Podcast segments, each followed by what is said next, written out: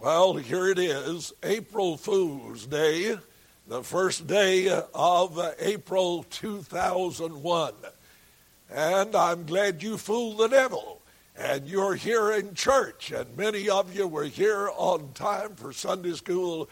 And my, my, what a great time we had here in the auditorium, and what a great time is ahead as we continue to study the book of Daniel, led by our teacher, Brother R. Coulter.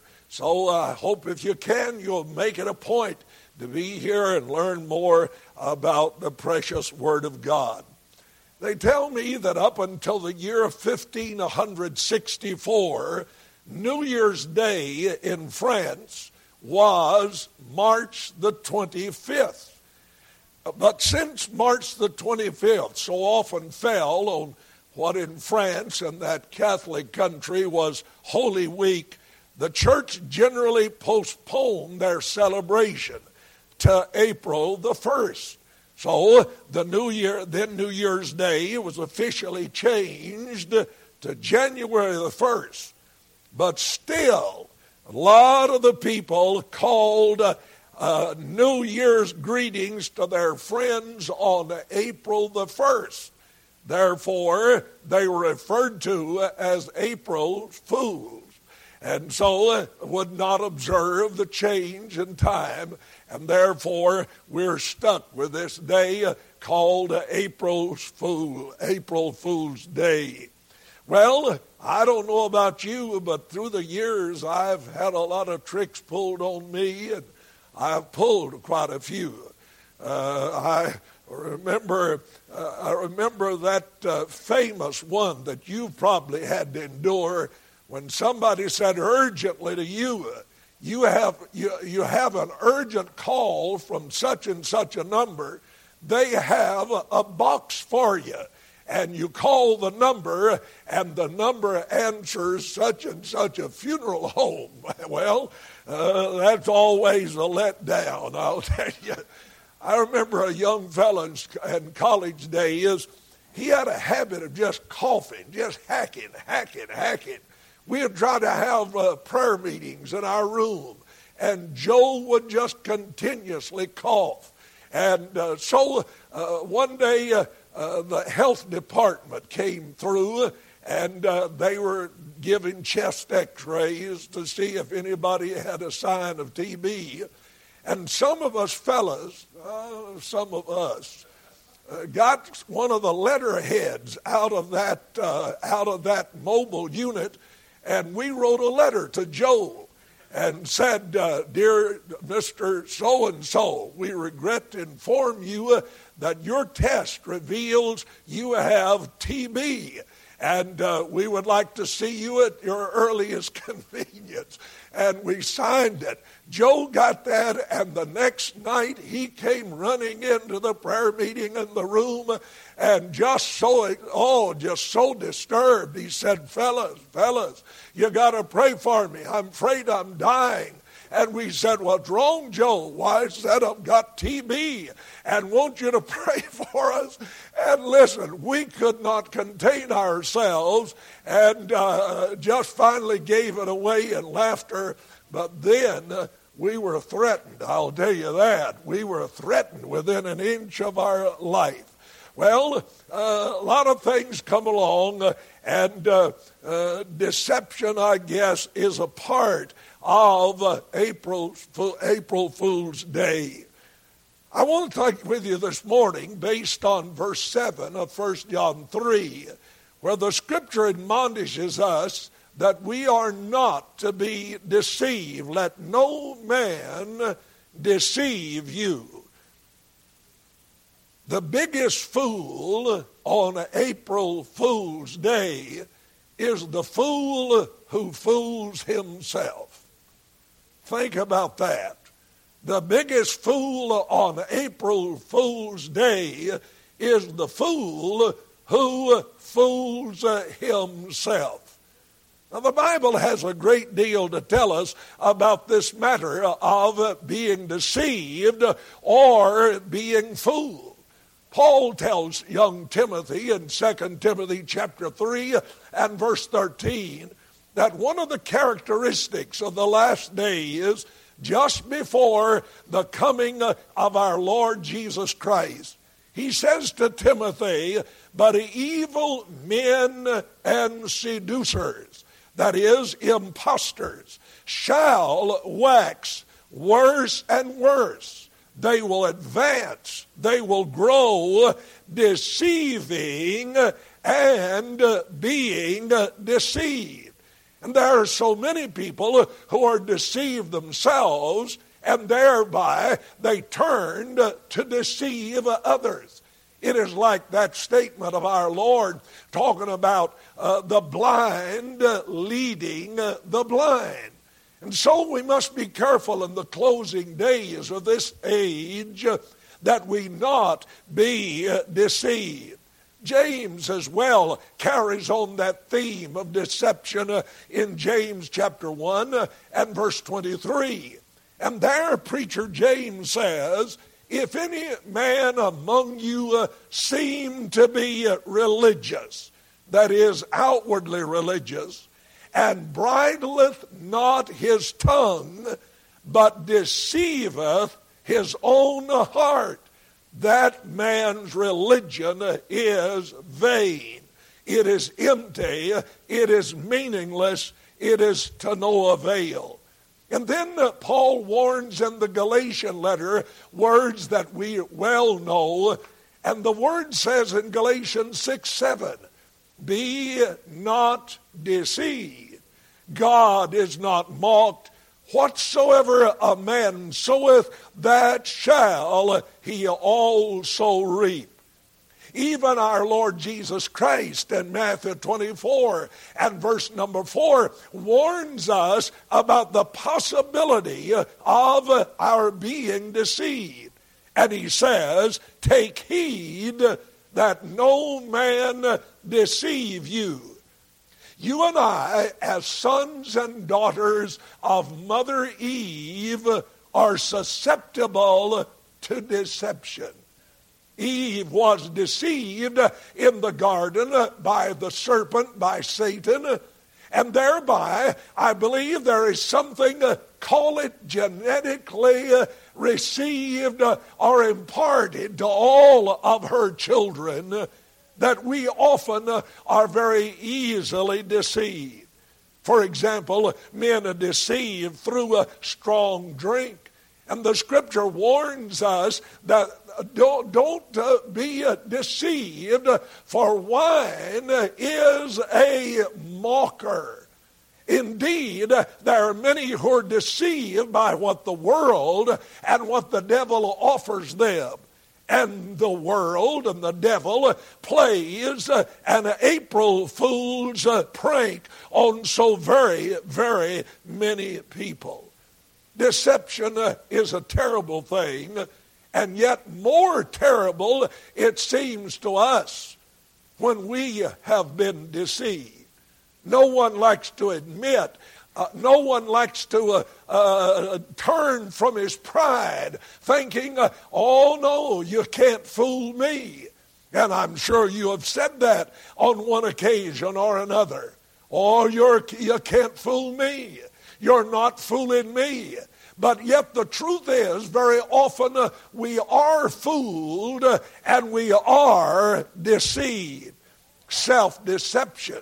That is, when we deceive ourselves, uh, that deception uh, becomes the most dangerous of all deceptions. When we fail to recognize ourself uh, and what the Bible says about us, we are in the gravest kind of danger. Often we look in the mirror, as James says in his epistle, and we look into the mirror as we do into the Word of God. And we turn and walk away, forgetting what manner of person we really are. Now, many fail to look in the mirror of God's Word. For this book, my friend, when you look into this book, will give an accurate reflection of yourself. But too many look into the trick mirrors that Satan sets before them. Did you ever go to a, uh, an arcade or to a circus or to the fair and they have those trick mirrors? You walk up in front of it, and if you are an, an excessively corpulent person, that's a nice way to say if you're overweight. If you are fat, do you understand me? And you walk up in front of that trick mirror, do you know what it'll do? It will just stretch you out and thin you down, and you'll stand there looking at that mirror in the greatest admiration. But if you are a skin, a skinny fella, poor as Job's turkey, or like when you drink tomato juice, you look like a thermometer. When you walk up in front of that trick mirror, instead of your seeing that uh, twiggy kind of individual, that trick mirror will just press you down and press you out. That's a trick mirror. But oh, how the world has so many of those, and people constantly are looking in those trick mirrors. Did you realize, and do you realize, that religion has trick mirrors? That many a religion today will just praise mankind to the sky, and even uh, in this new age movement of our day, and in the philosophy and the teaching of what's known as humanism, uh, man is deified uh, as some kind of God. He is God within himself. One of the more popular charismatic teachers, Kenneth Copeland, teaches people look at me if you want to see God.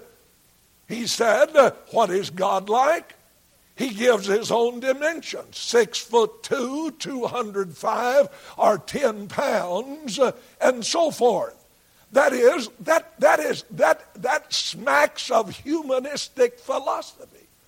The whole truth is, uh, man, according to the Bible, uh, if you will look at this book, my friend, you'll find a far different picture we are often deceived in respect to ourselves. Uh, what are we, anyhow? Are we some kind of God? Are we some kind of deity walking in flesh on this earth? Is that what man is? Is he walking around uh, as modernism and liberalism uh, in theology would teach us that you have within you a, a spark of divinity? That man is basically good. And if you will fan that, that spark of divinity, eventually you will blaze forth in the glory of deity itself. Oh, what trickery. And the biggest fool on April Fools is the man who fools himself. Yet the Bible said, Be not deceived. That is, the Lord saying, Don't deceive yourself. Take a good look at what you really, really are. Many times in our own self delusion, we think our way is right. That is man's way. But you know what the Bible said about us? That all we like sheep have gone astray. We have turned everyone to his own way. Man turning away from God, turning away from the truth of the Scripture, turning away from God's house, turning away from simple, plain instruction of this book. We go our way and we think our way is right. We're like the fellow who said, Listen, I may not be right, but I'm never wrong. That's a good way of trying to say I'm okay. In the book of Proverbs, uh, the 14th chapter and the 12th verse, you remember this statement of Scripture. There is a way that seemeth right unto man, but the end thereof are the ways of death. All man can go along and he seems like everything is all right. He's, it seems to him uh, that he is uh, on his way to heaven, that God has no kind of negative thing to say about him or reveal to him about himself. But what does the Bible say about us? Don't be deceived. Men are sinners. We are sinners from our birth. The Bible reveals to us all have sinned and come short of the glory of God. However, men like the uh, well known Robert Schuller and the Hour of Power from the Crystal Cathedral says, and I quote a statement by him uh, from Time magazine, uh, and he says this listen to this quote. I don't think anything has been done in the name of Christ and under the banner of Christianity that has proven more destructive to human personality and hence counterproductive to the evangelism enterprise than the often crude, uncouth, and unchristian strategy of attempting to make people aware of their lost and sinful condition. Unquote. Now, that's the kind of deception that is abroad in our land. The kind of deception uh, that says to man, why, you're all right. Surely don't believe these old fundamental Bible thumpers who tell you that you're a sinner. But if you are honest with yourself, and if you can be honest, you're going to have to say, Oh God, I have been deceived. I am a sinner, and a sinner needs a, a Savior. And so we delude ourselves in thinking our own way is right. We often deceive and delude ourselves in thinking we're better than others. Remember the story, Luke 18, of the Pharisee and the publican? The Pharisee stood in the temple saying, I thank you uh, that I am not as other men are, even as this publican. I fast twice in the week, give tithes of my possessions. I, I'm, not, I'm not an adulterer. Oh, hear me. This fellow was saying, uh, I'm better than that publican. Listen, there's no man better than anybody else. And I'm not better. Now, I may be better off than some. And I think as a saved man, as a sinner forgiven of my sin, I'm better off than the fellow who's never been saved and is on his way to hell, could drop into hell at any minute. I think I'm better off, but I'm not better off because I'm self made. I am better off because of the grace of God that reached down and called me unto the Savior. That's the only way I can say I'm better better off. I'm not better than anybody else. And I want to tell you, you aren't either, but you can be better off. You can be better off than that man who lies in his own vomit, wallowing in a gutter in a drunken stupor. You're free. You're free in Christ Jesus. You're better off than the person who is addicted to narcotics or the person who is addicted to sex, sex and immorality. I want to, are addicted to gambling. If you are a child of God and have experienced the liberating power of Jesus Christ, thank God you are better off because of God's grace. Yet it's not because of us, but because of Him. No man is justified in the eyes of God by the deeds of the law, Paul says, but we are justified by faith. And because of God declaring us just or righteous in His sight, we have peace with God. Not only that, but we deceive ourselves about sin. I want to ask you a question. What is sin? How would you define sin? I can almost hear somebody saying now, well, that's, that's murdering somebody. That's stealing. Uh, oh, sin is, is lying. Sin is adultery. I agree with you a hundred percent, but that is not all there is to sin. That is but an expression of a sinful condition and a sinful heart. The truth is, sin is the transgression of the law. God's expressed will and I do not just simply refer, when the word says law, that doesn't just refer to Ten Commandments. My friend, there are more utterances in the Bible than Ten Commandments. What a wonderful moral code. But I want to tell you, sin is the transgression of any utterance and command and will of God that is revealed in this book. How are you going to know the will of God anyhow?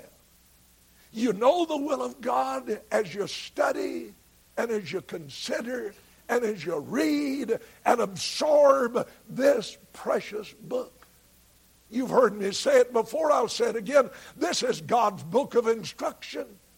This is his book that instructs us on how to live and what we should be. It, it gives the diagnosis of man that he's a sinner, but also gives the prescription and says that the answer to your dilemma and to your disease of sin is Jesus Christ, the great physician. I feel like saying a hallelujah at that point. If y'all don't help me now, I may get real wild up here. So watch very carefully. What is sin? I've said it time and again, and I give it to you again. Sin is any violation of the will of God that is revealed in the Word of God. Prayerlessness is violating the will of God. Your failure to be faithful to God is is contrary to his will. Even your failure to be faithful in God's house, the church of the Lord, do you realize that becomes sin? And yet many people lay up in the bed, even professed Christians and church people lay up in the bed on Sunday morning and Sunday night and still have no compunction about it and have no thought that it's sin. Anything that violates God's will is sin. No wonder then that every day of our life we have to claim his forgiveness.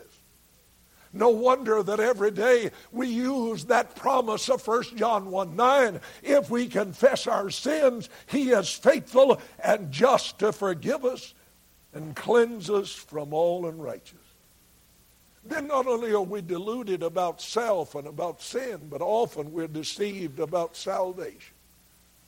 How is a man saved? Alexander and Thomas Campbell would come along and say, You have to be baptized. That's where you get saved. The Pope and the Roman Church would tell you that you have to be a member of their church and have to be baptized and a part of that church if you are going to experience salvation. Others tell us unless you partake of uh, the Mass, the bread, the wine, then there's no salvation. And as is said, there is no salvation outside the church, a quote from Rome itself. And yet there are many who are deluded uh, about salvation. Some have the idea that salvation is attained by being the right kind of person. Others would say you become saved when you have the right position.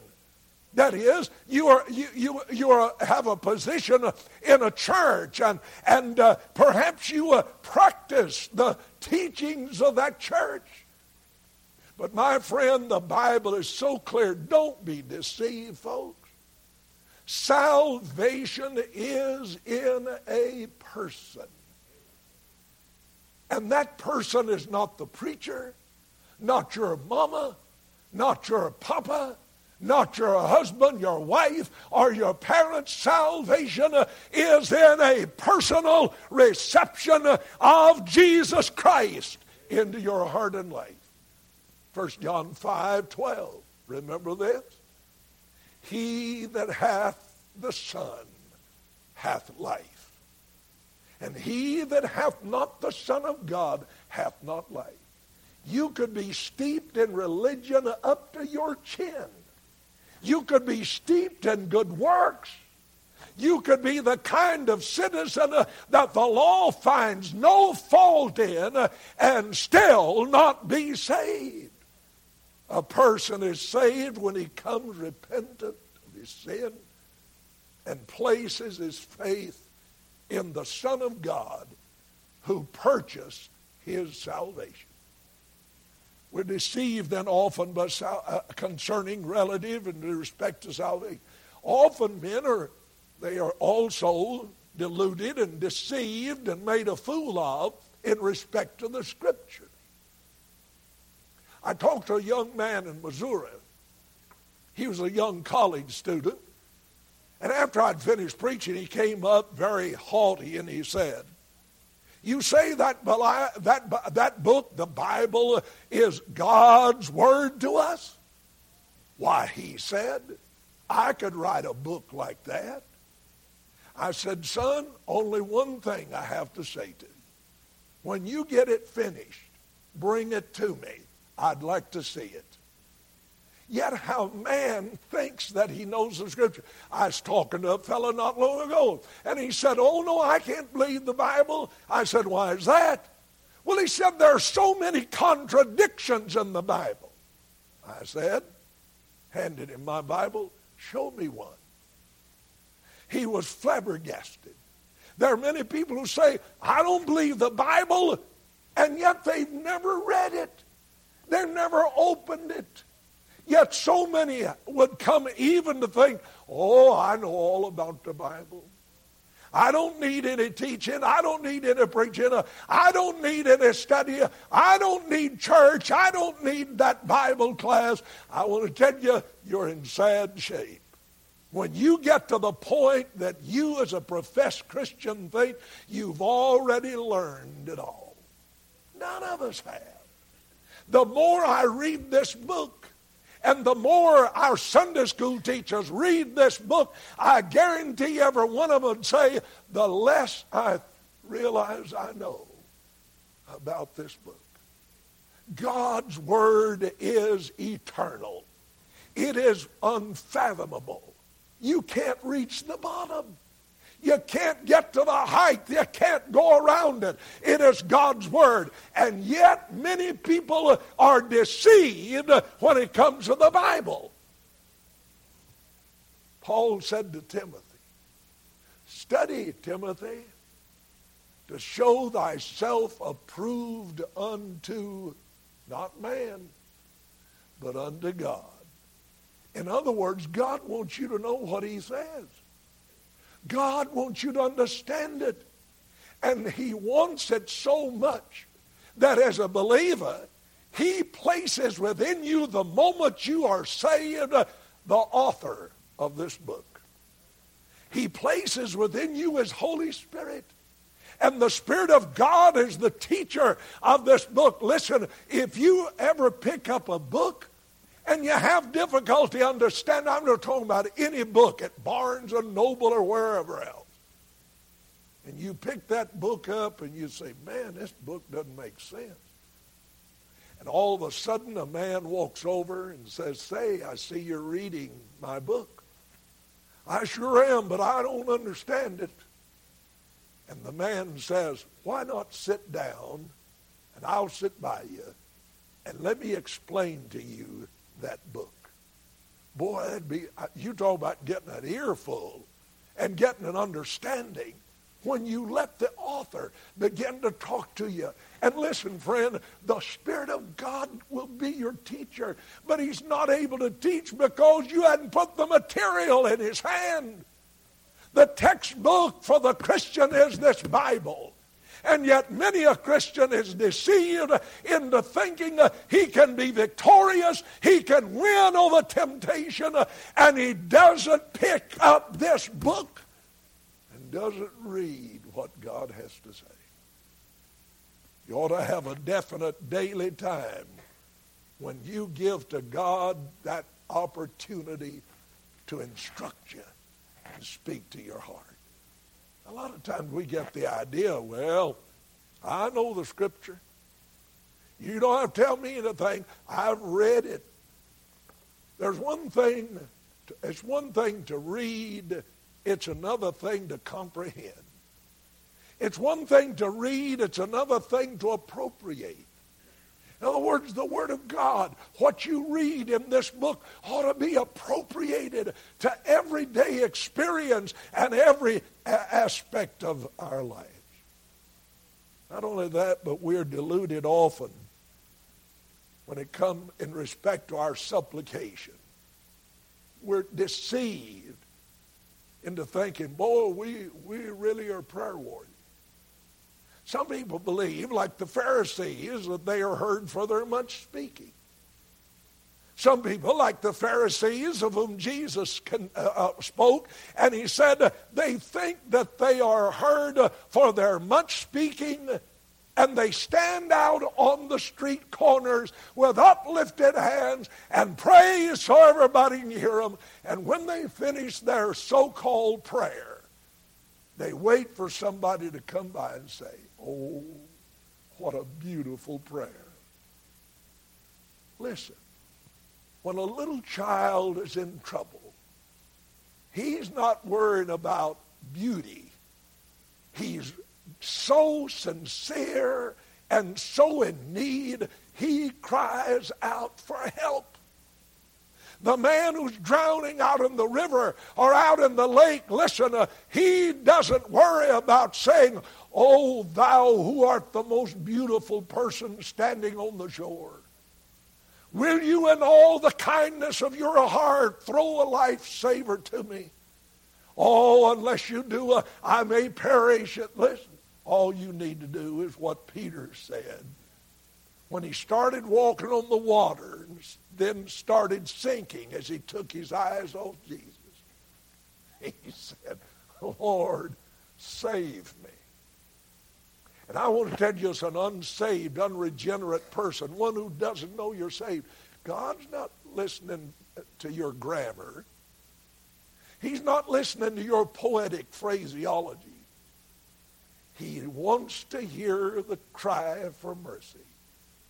And from the temple that day in Luke 18, he heard one fellow.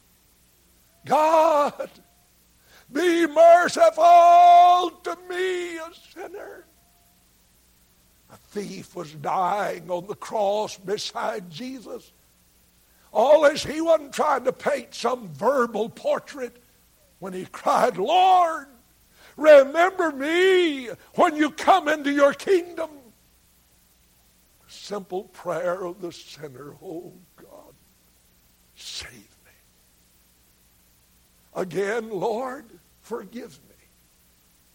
It's not a formula of words.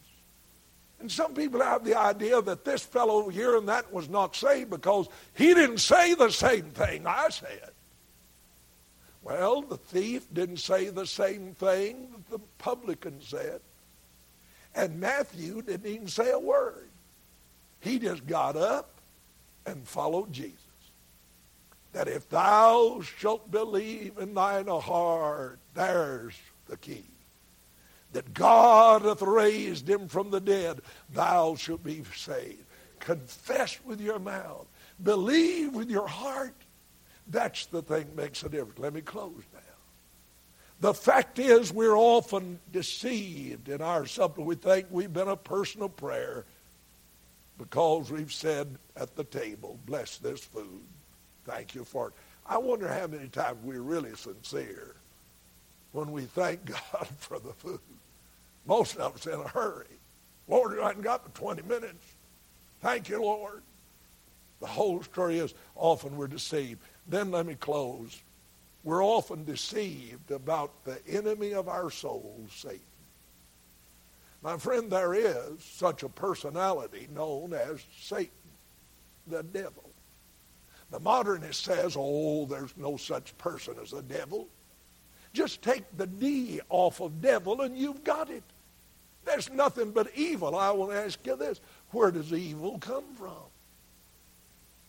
They voted the devil out, and of course the devil's gone. But common folks would like to know who carries his business on. The truth is, people have tried to do away with the devil, but he hadn't gone anywhere. When you deny an enemy's existence, you have given him camouflage, and he will attack you. Be aware there is a devil. Jesus faced him, but thank God Jesus Christ defeated him. At every point of temptation, and that same Savior can give you victory in your life. Let's pray together. Heavenly Father, you have admonished us and cautioned us in the Scripture to not be deceived. And Lord, I know the devil's pulled a trick on many a person, maybe some right in our audience.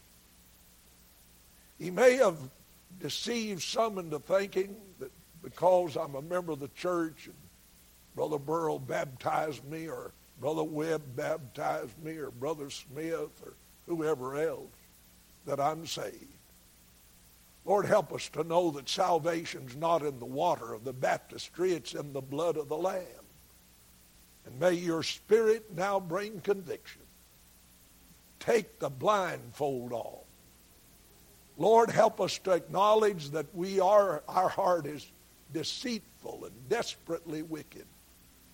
May, oh God, your cleansing blood flow and cleanse us from our sin and make us your child.